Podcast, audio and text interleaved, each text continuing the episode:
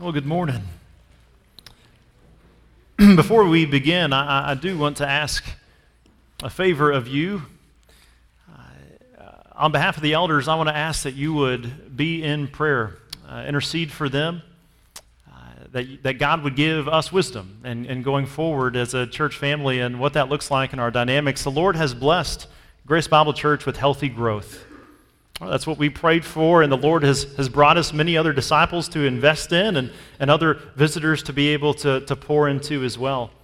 And we want to be wise in what we do with that. And, and growth pains are exciting, but they can also at times make you a little uncomfortable sometimes. If you don't believe me, just ask my wife, who's 38 weeks pregnant, about that. The blessing of life can sometimes make us a little uncomfortable and what that looks for us. And so uh, I want to give us just a unique time I think just individually, silently, I think uh, to just pray, each of us, that the Lord would give great wisdom, would make us great decision makers, uh, and that His kingdom would be advanced as we continue on in our desire to be making disciples of Jesus Christ. And so uh, let's just take a, a, minute or two, and I'll close this in that before we begin our sermon text this morning of 2 Timothy chapter 2. So would you bow your head and just lift up our uh, our elders and, and just pray for the Lord's blessing of wisdom uh, for our church. Let's pray.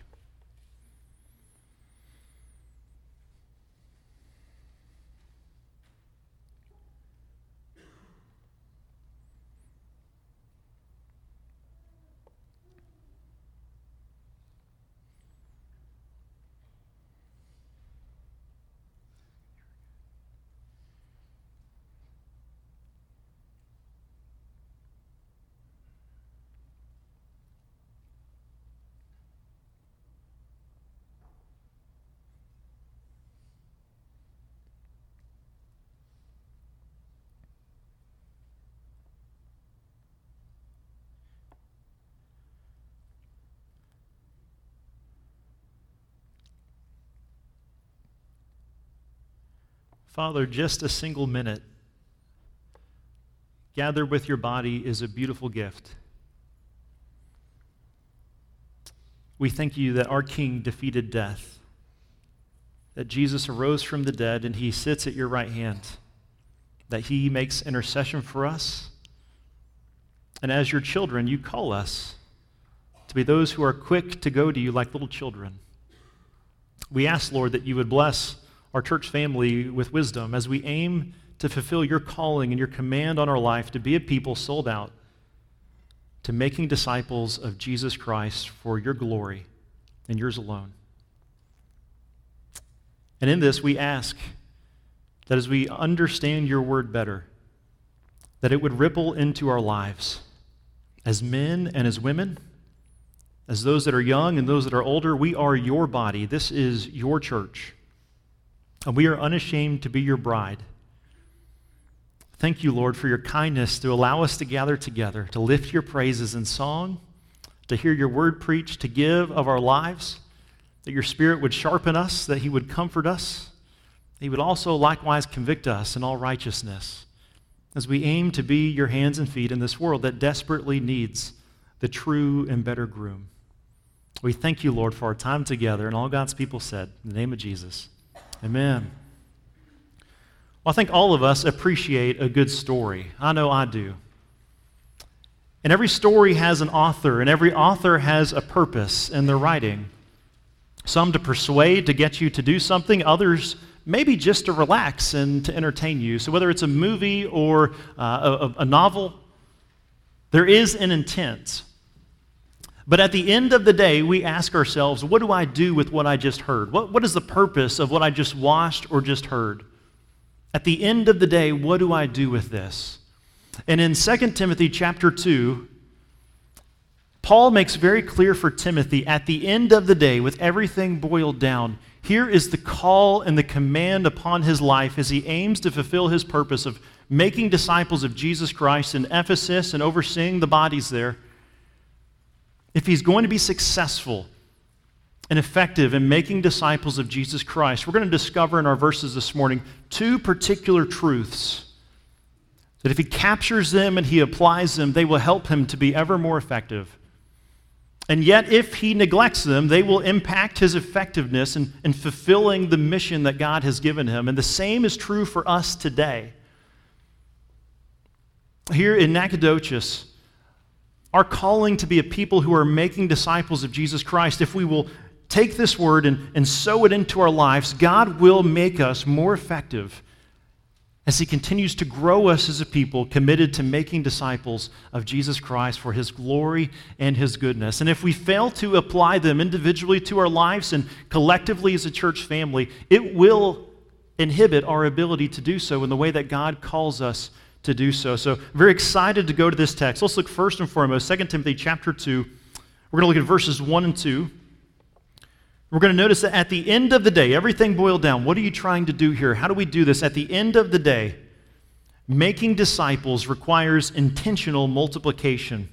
At the end of the day, making disciples, it requires intentional multiplication. So, so how do we do that? How do we intentionally multiply? Verse 1 and 2 gives us these two applications for this. And the first we're going to read in verse 1 and the, the very first half of 2 is that by drawing upon the power of the gospel, we will be multiplying ourselves as disciples by drawing upon the power of the gospel message. Let me read for us verse 1 and, and the first half of 2.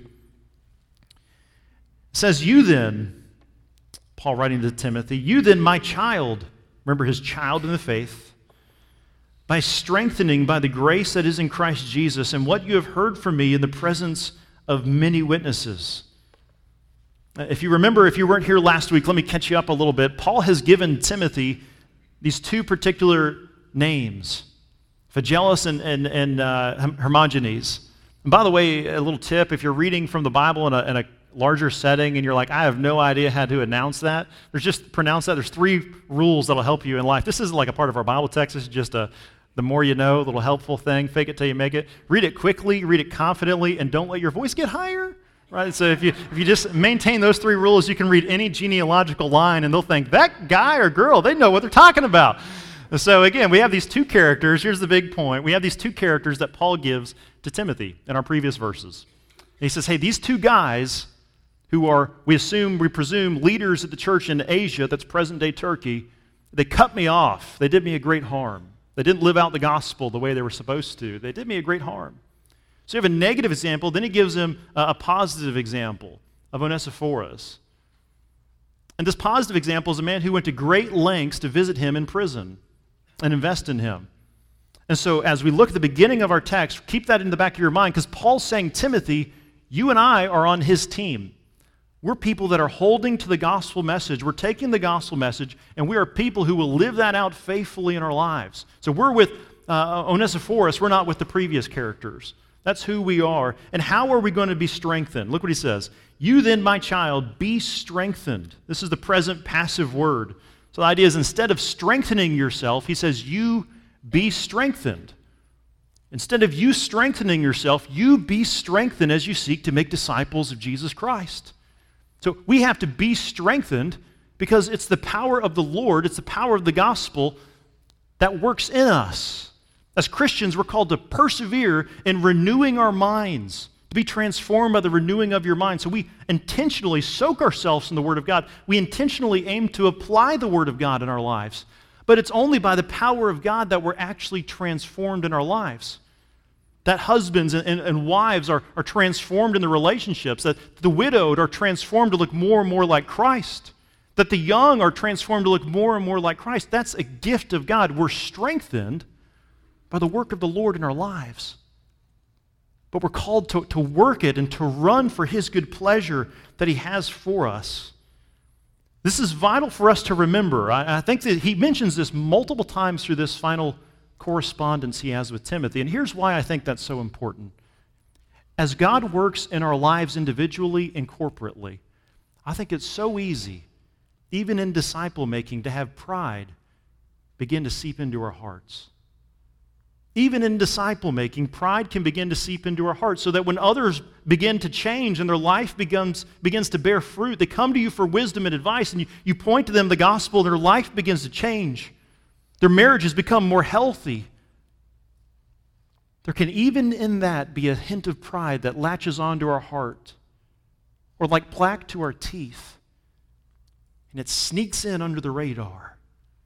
So he says, You, Timothy, my child, be strengthened by the grace that is in Christ Jesus. Charles Spurgeon, the Prince of Preachers in the 1800s, he made this incredible little quote. I'm going to read it for us. It's just a couple sentences, but it's so good to show us the dangers of pride, how it can seep into our hearts undetected. He says, Nowhere is a person safe from pride, particularly the one who thinks himself so. Pride may enter a poor man's heart, greed may reign in a servant's chest. Anger and envy and malice may insinuate themselves into the most modest of homes. O Lord, how exposed we are. How shall we be secured? And then he answers, Only you, God, are able to preserve us in such a world of evils. Spread your wings over us, and we, like little chicks, will cower beneath you and feel ourselves safe from pride. My fellow little chicks, as we aim to be making disciples of Jesus Christ for his glory, may we continually remember that we are being strengthened by God to do so so that pride will be kept at bay as we nestle under the wings of our King. So, so, so we, we ultimately, it requires us to be intentional in multiplication by drawing upon the power of the gospel message, and, and secondly, by devoting ourselves to the purposeful pursuit of people. Look at verse 2 as we continue on. Devoting ourselves to the purposeful pursuit of people. He says in verse 2 Entrust then to faithful men who will be able to teach others also. Paul doesn't tell Timothy to be an all star, he doesn't tell Timothy to be a super, superhuman figure that does it all, but rather, like Paul, multiplied himself into the life of others, into men and women. In this context, we're talking about, I think there's an application here of there's elders and leaders in the church, but the preserving of the gospel, the protecting of the gospel, the teaching office of the gospel, but our responsibility to teach. He tells Timothy the vitality of you fulfilling your ministry involves you reproducing yourself into the lives of others. To invest in them and to love them so much that you care what they believe, you care how they live, you care what they teach. So he says, entrust this to others, entrust this to faithful men who will be able to teach others also. That is a part of Timothy being successful in his ministry, is his intentionality to reproduce himself into the life and mindset of others. And that will only happen, listen, it will only happen by purposefully pursuing other people. If you and I are going to fulfill the gospel call that He's given us to make disciples of Jesus Christ, that's not going to happen very well on accident. We have to be intentional with our time to purposefully pursue people. Who do we pursue? Who do you tell Timothy to pursue? Pursue people who are mature in faith. You know what I'm saying? He says, the people that seem to be, you're casting seed, Timothy, in those spots where it begins to take root and grow. Keep watering those spots so that as they grow, they'll begin to do what you're doing. It'd be like somebody if there was a small fire out here and we realized, you know, it's too big for me to put out. I could go out there and work tirelessly to try and put it out, but I'm not going to be ultimately effective. What would be better for me to do is to go and to recruit other, other people, other able bodied people that could go and do this task with me. So ultimately, instead of one person fighting a fire, there's a sufficient number of people fighting a fire. Maybe I recruit three other people to come help, and then I send two others to say, You go get more people. And at the end of the day, instead of just me working tirelessly and ineffectively, there's 30 of us, 40 of us putting out this fire. Now, thank God for firefighters. You don't want me fighting any fires, okay? That's would end up poorly. But that's what God calls us to do, is to multiply ourselves. And part of that has to deal with being intentional to pursue other people, to invest in them, and trust to faithful men who will be able to teach others also. We need to pursue and challenge and entrust the gospel message. Give responsibilities. If you remember our sermon on, on 1 Corinthians 4, I'm sure you've thought about nothing else since that, like a month and a half ago. You're like, Brent, I, I just eat, drink, and sleep that sermon. I love it so much. You can't get online, by the way, and listen to it. I'm going to refer to it for the next decade plus that we're together, okay? So you should probably get it down a little bit. And here's what we talked about in short. We saw that there's this intentional idea, this vision, this intentional idea that Paul demonstrates that he teaches, he models what it is to live for them. He sends them Timothy. he deploys them to live out the message, and then he assesses them. This four step process of maturity that's taking place teaching, modeling, deploying, and assessing continually. That's what we do when we gather, right? We hear the word taught. We're called to go model it, live it together. And then we, we, we're deployed out. And then we come back the next week, and the Word and the Spirit help to assess our hearts. How effectively were we, and how can we improve all the day more until the Lord comes again as we aim to make disciples of Jesus Christ? So here's an application point for each of us everybody's got to eat. And all the restaurant owners said, right, everybody's got to eat. We got 21 meals that we got to fill into our, our, our calendars. That's 1,100 meals a year. I did, I did the math. Jonathan, I did it. Very good. We have 1,100 meals a year. Now, that doesn't mean we take 1,100 meals to intentionally pursue people, to shape in them in Christ, to read Scripture with them, and to challenge them to memorize Scripture, and to challenge them to share their faith with other people, and to speak into each other's lives. That doesn't mean we do that for 1,100 meals or, or 21 meals a week. That'd be, that'd be too much. But it does mean every one of us, I think, should proactively start our week, take our Sunday afternoon, map our week, and intentionally plan on at least one of those meals to do like what Timothy is charged to do and pursue somebody in the body that we can be actively pouring into and sharpening intentionally over that meal. And then there's another group of people that I think we should proactively be looking at people that we may have interaction with in our lives that either don't know Jesus Christ, or maybe they claim to know Christ, but they are disconnected from a local fellowship. And then with another one of those meals, of those 21, so 19 out of 21 we have to our own demise, but two of those were intentional to pursue a person that we're sharpening for the kingdom of God. And we're pursuing to, to get up and get in the race of the kingdom of God, to be making disciples of Jesus Christ. I think if we proactively put that on our calendars on a weekly basis, there's no telling what the Lord will do in our body and in our church community and our greater community as a whole. There is no telling how that will reverberate through our entire ministry efforts, locally and internationally. So at the end of the day, making disciples, it requires intentional multiplication. But secondly, as we boil it all down, at the end of the day, making disciples, it requires obedience over preference. If we're to boil down disciple making at, at its very simplest form, it's this. It's remember, a disciple is a follower of. So if I'm becoming a better follower of Jesus Christ, it means throughout the day, all 10,000 decisions I make throughout the day, I'm looking and I'm trying to say, not my preference, but your preference, Lord Jesus. Not my preference, but your preference. And what Paul's going to give to Timothy is three different metaphors, three different examples that help to charge Timothy to be a better disciple maker. And, and I, I took those three and I kind of boiled them down to what I saw as three areas where you and I have to choose will I choose obedience to my King Jesus or will I choose my preference?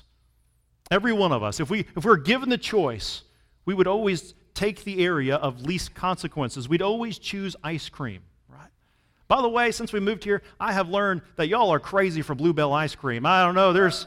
This, I knew I knew it was going to get like a greater response than anything else I could say. I don't know what's going on, okay? I mean, it is good. Don't hear me wrong. It's good, but but y'all, you like your Blue Bell ice cream. That's all I'm saying. I'm going to move on. I don't want any anonymous letters coming my way later on. So, again, that's good for you. I'm excited about the Blue Bell ice cream. But we'd all choose, if we all had preference, we would take the path of least resistance. And that's not always what the Lord calls us to. So, let's look at these three areas that requires disciples and making disciples obedience over preference. The first in verse 3 is obedience despite consequences. Obedience despite consequences. Verse 3, he says, Share in suffering as a good soldier of Jesus Christ. Share in suffering as a good soldier of Christ Jesus. Remember that, that title, Christ, the Messiah, the, the, the anointed one of God.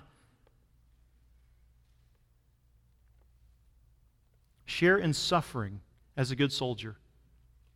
I had a lot of friends. When we were back in Missouri, we were stationed right outside a, uh, or we, we were living right outside a military base that was stationed right beside us.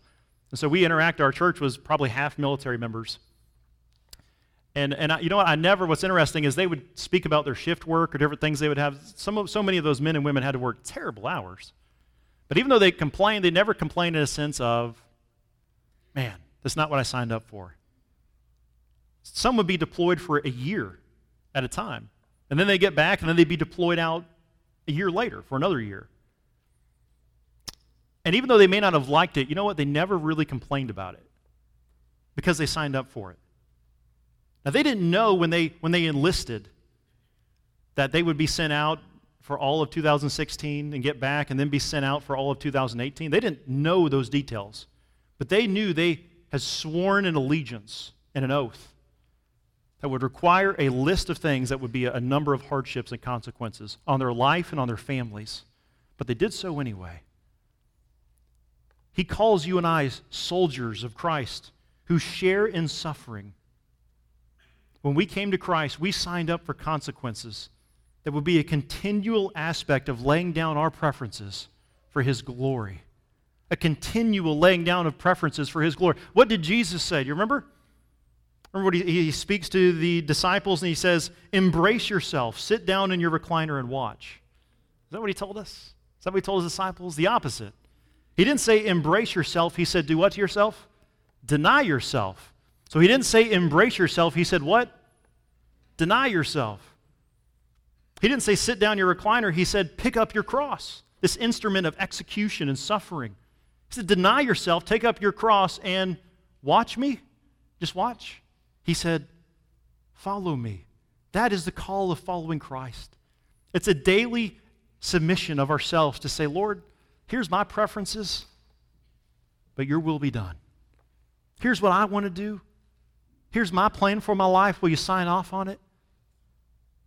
But what's your plan for my life? I'm signing even though I don't know full well what that includes. But you know what, God? Every day I've got preferences but help me to be a man or a woman of you, a soldier for you, who will count the cost of suffering. Look what Paul says there, the very first word share in suffering. I think one of the largest tactics of the enemy, when you and I are going through hardships, are to make us think we're alone. Would you agree with that? I think one of the largest tactics of the enemy is to get us isolated. That means you can be going through a hardship and you can be a part of a local church family and you can gather together on a weekly basis, and yet you can feel like you are in total isolation. What does Paul say at the very beginning? Share in the suffering of Christ. I want to be clear on the cross, the wrath of God was poured up on Jesus, and Jesus completely absorbed all the consequences of our sin, all the debt of our sin was placed upon Christ on the cross. But as you and I live our lives and we experience hardships for the kingdom of God, we do so in this way of sharing suffering together. To the point that when Jesus interacts with Paul on the road to Damascus, what did Jesus say? What did he accuse Paul of? He say, Paul, Paul, why are you persecuting them? Paul, Paul, why are you persecuting the church? And what did he say? Paul, Paul, why are you persecuting me? When you and I, as followers of Christ, aim to live our lives in obedience to Christ, the sufferings that we endure bind us with our brothers and sisters together, in front of and beside and behind us. They also bond us to Christ, our King. So share in the suffering despite the consequences. And secondly, this obedience despite distractions, obedience despite the consequences, verse 3. Now into verse 4, obedience despite distractions. He further unpacks this example of sharing in suffering as a good soldier of Christ Jesus. Verse 4 says, No soldier gets entangled in civilian pursuits, since his aim is to please the one who enlisted him. No soldier gets entangled. That word entangled is used as a rabbit that gets stuck in a bunch of thorns and it's trapped. So, like, I, don't know rabbits very well, but I'm assuming that rabbit didn't go out being, you know what would be great today? If I just got totally trapped in a bunch of thorns. It gets blindsided, and before it know it, that, that rabbit cannot escape. And what does Paul say about the soldier of the Lord who shares in the suffering of Christ Jesus? Verse 4 No soldier gets entangled, entangled you're trapped like a rabbit in this thorn bush. You can't get out. What does he tell the soldier? No soldier gets entangled in civilian pursuits. Our world will fight like cats and dogs till Christ comes. Our world will be filled with entertainment until Christ comes. Our world will be filled with the pursuit of pleasure. Quick pleasure until Christ comes. But we aren't. And if we don't take that serious, you and I will become entangled. I will become entangled. Now, all the civilian pursuits of the world are not bad, but if you're a soldier, they can be very bad. Imagine you're in a unit. What happens? You want to serve with soldiers who are distracted? What would happen to the unit? It could be fatal. It's like texting. Texting isn't evil or bad, but if you're driving, it can be devastating. You're to have a single mindedness when you drive. that I'm driving. This is what I'm doing. And a, and a plurality of mind, a double mindedness that says, I'm driving, but I'm also talking to this person. It can be fatal. And that's the same with a soldier. The soldier is to have a single mindedness of doing what? His aim is to please the one who enlisted him. Soldiers suffer. And that suffering is a part of the effectiveness of having a single mindedness of the kingdom of God over our preferences. Despite distractions that will come our way left and right, we're promised that this will never cease. We will forever have a wealth of, of distractions that will be a constant attack upon our conscience and our lives. The good soldier, regardless of distractions or hardships, they figure out a way to do what? To adapt and to overcome. You and I, as a follower of Christ, may, may be experiencing things in your life right now you did not think to sign up for. Whew, I thought that was me. Okay. All right. But what's that mean for us? We have distractions in our life. That was like perfectly timed with distractions, was That was so good. It was amazing. I don't know who that was, but you should not feel bad about that because that was of the Lord, okay? You just didn't put it on silent. That was great. that, was, that was fantastic. Right? I did not plan that, I promise you. I'm not that forward thinking, but that was really good. We're, we're all going to have distractions in our mind. They're going to come our way. We're all going to have seasons of pain and difficulty and suffering in our life that we did not desire. None of us do. But like a good soldier, we're to adapt in a life that says, I will adapt and overcome this to make disciples for the glory of God, so that his strength may be seen great in my weakness, so that in my sufferings they will see that I will latch to Christ as the rest of the world begins to, to shrivel away. That's how our Lord works. I want to be clear in, in, the, in the spots I'm going to apply this to. Hobbies are not bad. Hobbies are healthy, I think, for, for rest and, and relaxation and rejuvenation. But I do think the idea of this application for us is that you and I need to regularly talk to God, regularly seek the Lord in prayer, regularly ask the Spirit of God Spirit, do I have too many passions? Do I have too many hobbies? You listen to what the Spirit convicts you about. You get in His Word. If the Spirit pokes you in an area, you be obedient to Him. And I've got to do the same in my life. And I've had seasons of my life, and Sarah would tell you, where I was just convicted, where I had to give up sports, watching sports for a while, because it was too distracting. You have to look and you have to assess and you have to go to the Lord with what kind of single mindedness and focus does He want you to have? Because I believe a person only has so much emotional energy to pursue passion. And if you look at your life at the end of the day objectively, and you, and you, and you measure your, your calendar you measure your, your bank account, these objective markers that we have that speak into our life, and you say, you know what? I objectively am serving the ways of the world far more than I am serving Christ. Lord, prune my heart, prune my hobbies. You deal with that with the Lord. It's not about me, so don't blame me, okay? I've got to deal with the Lord in this too. It's this idea of, of this reality that you and I must be aware of the danger of distractions that will forever be in our life. Now, I could give you dozens and dozens of positive examples. I'm only going to give you one I've seen in our church recently. And I've got her permission to, to, to share this with about you. But Lori Pesto, if you know Lori, you know that she is incredibly gifted in the area of administration and hospitality. The Lord has blessed her in a wonderful way. She has blessed our church and a multitude of our ministries. And any gatherings that happen, she's got her fingerprints on so many to help them run effectively. And I was hearing her speak about this to somebody else. I was listening in because that's what I do. and I was listening in, and she had mentioned to somebody that, you know what, I wanted to serve in this way. I wanted to do and help this certain area. But I realized if I said yes to something I wanted to do out here, it meant that I was going to have to say no to grace. And so I, she, she gave up this other opportunity. She, she knew it wasn't a bad thing, but she knew that there would be consequences of having too many pursuits that would rob her of her gift in great things. That's our call in life, is to consistently assess on a week-to-week basis, to open our hands like this before the Lord and say, Lord, will you, will you examine my heart? And when you give me the power and strength to make those hard decisions, because my aim is to be making disciples of you for your glory. Now, he goes on in, in obedience despite temptations. Obedience despite consequences, distractions, and in verse 5 through 7, obedience despite temptations. Now he gives us the two examples, the two secondary examples. The first was the soldier, and now we meet the athlete and the farmer. Verse 5 through 7. He says, An athlete is not crowned unless he com- competes according to the rules. Verse 6.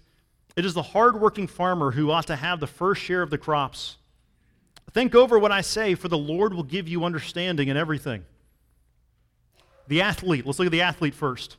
The athlete is not crowned unless he competes according to the rules. This can mean two things. It can mean, number one, they're not a cheater, so they're playing by the rules. Number two, it can also mean they're, they're, they're living according, they're, they're, they're living in such a way, they're competing according to the rules, means they're training in such a way that they'll be able to perform. So we have several athletes here. We have a few. Uh, Pedro is one of our cross country runners, and he serves as one of our collegiate interns, does a wonderful job. I asked Pedro the other day, hey, uh, how, how far did you run this morning? And the answer he gave me, I'm convinced, is far further than I move in about a two week stretch. Uh, there is just a way that you have to discipline your body to train accordingly to win the prize. The application for discipleship is discipline. We must live in a way that requires discipline. That means telling no to our preferences on a daily basis, every one of us. And as we do that as a church family, the more we do that, the more I believe the Lord will continue to bless in that sense.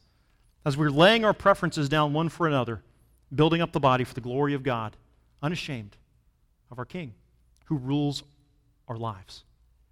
So we have the athlete, but we also have the hardworking farmer. That's interesting because I don't think any of us have seen a slothful farmer. You know what they call those? Not farmers, right? You, you don't get to be a farmer and, and be slothful. That's just not how it works demanding. But I think every one of us has a temptation in our life to want to cut corners or to just sit back and relax. But the call to discipleship, the call to work, is our call to life on this earth. That is our purpose, that is our mission. To be a people ultimately for the glory of God, making disciples through devotion to the Word, through sacrificial service, through gospel centered worship, an unashamed community of the family of God saying no to my preferences and yes to the will of the Lord. Living that out together. You know what? I bet you Timothy, the rest of his life, as, as Paul tells him, continually think about this, these things, and the Lord will show you application and insights. I bet you for the rest of Timothy's life, every time he saw a soldier, every time he saw an athlete, and every time he saw a farmer,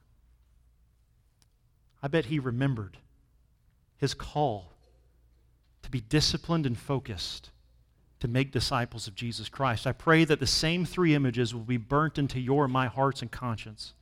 That every time we see a soldier, an athlete, or a farmer, we would be able to give a quick and continuous prayer to the Lord Lord, search my heart. Lord, help me to make disciples. I'm yours. Obedience over consequences, distractions, and temptations. As the worship team comes, I want to walk into our next steps. Our next steps. Two questions. Our next steps are designed in a way for you to really think about how can I live this out in my life. Others call this conclusion that yes, the sermon is wrapping up, but in the reality now it's the, the mission time to be able to apply this functionally into our life. So if we don't take the next step serious, it will end with that was a good message or an okay message. Right, right, right. He's done better. Why do we keep them around, right? Whatever your reason is that you fill that blank in. But our next steps is how the Word of God reverberates into our lives. So I, I phrased it for us in two questions. Number one, am I using my calendar to fulfill the orders of my commander? And that just means take a stronger look at your calendar and talk to the Lord this week. And pray about an opportunity to be intentional to meet with somebody, to, to discuss the things of the Lord with them. And secondly, which of the three areas that we've talked through, which of these three areas of preferences is most hindering your faithfulness? You talk to the Lord about it. Adjust accordingly beginning today when you go home. And glory be to God, because He is our King. He's worthy of our response. He's worthy of service. He is good. I'm going to pray with us, and after we pray, we're going to have a time of response. That time of response means we're going to sing together to our King. After we sing, there's going to be a time of natural response of being exposed to the Word of God, which is a time of giving. If you're a guest of us, we, uh, we, we pray that you would consider giving information so that we can follow you for the rest of your life. No, no, no, no. Because we think it's healthy to take next steps together. We don't want to do that individually. We want to help you take that next step the context of our church family. But there's also going to be a time where, where Bobby's going to give some of us announcements, some, some ways to be able to strategic and saying, you know what, I can connect here, I can serve here, I can bless others here, and hear about some of the mission work that our church has been able to be a part of. So let's go to the Lord in prayer before we respond in a time of singing to our King. Father, we thank you for your goodness and kindness. We thank you for your word that you've preserved through the centuries, that have been inspired, has been God breathed by the Spirit. We thank you, Lord, that you know our hearts, you know our minds. We thank you that while we were yet falling, Christ would come and he would die for us. Lord, would you make us better disciple makers? Would you look at the areas of our life that we say, Lord, no, please don't touch that? And would you touch those things? Would you give us a boldness to trust you in all seasons of life? You're worthy of our praise. You're worthy of our song in this time. In Jesus' name, all God's people said together. Amen.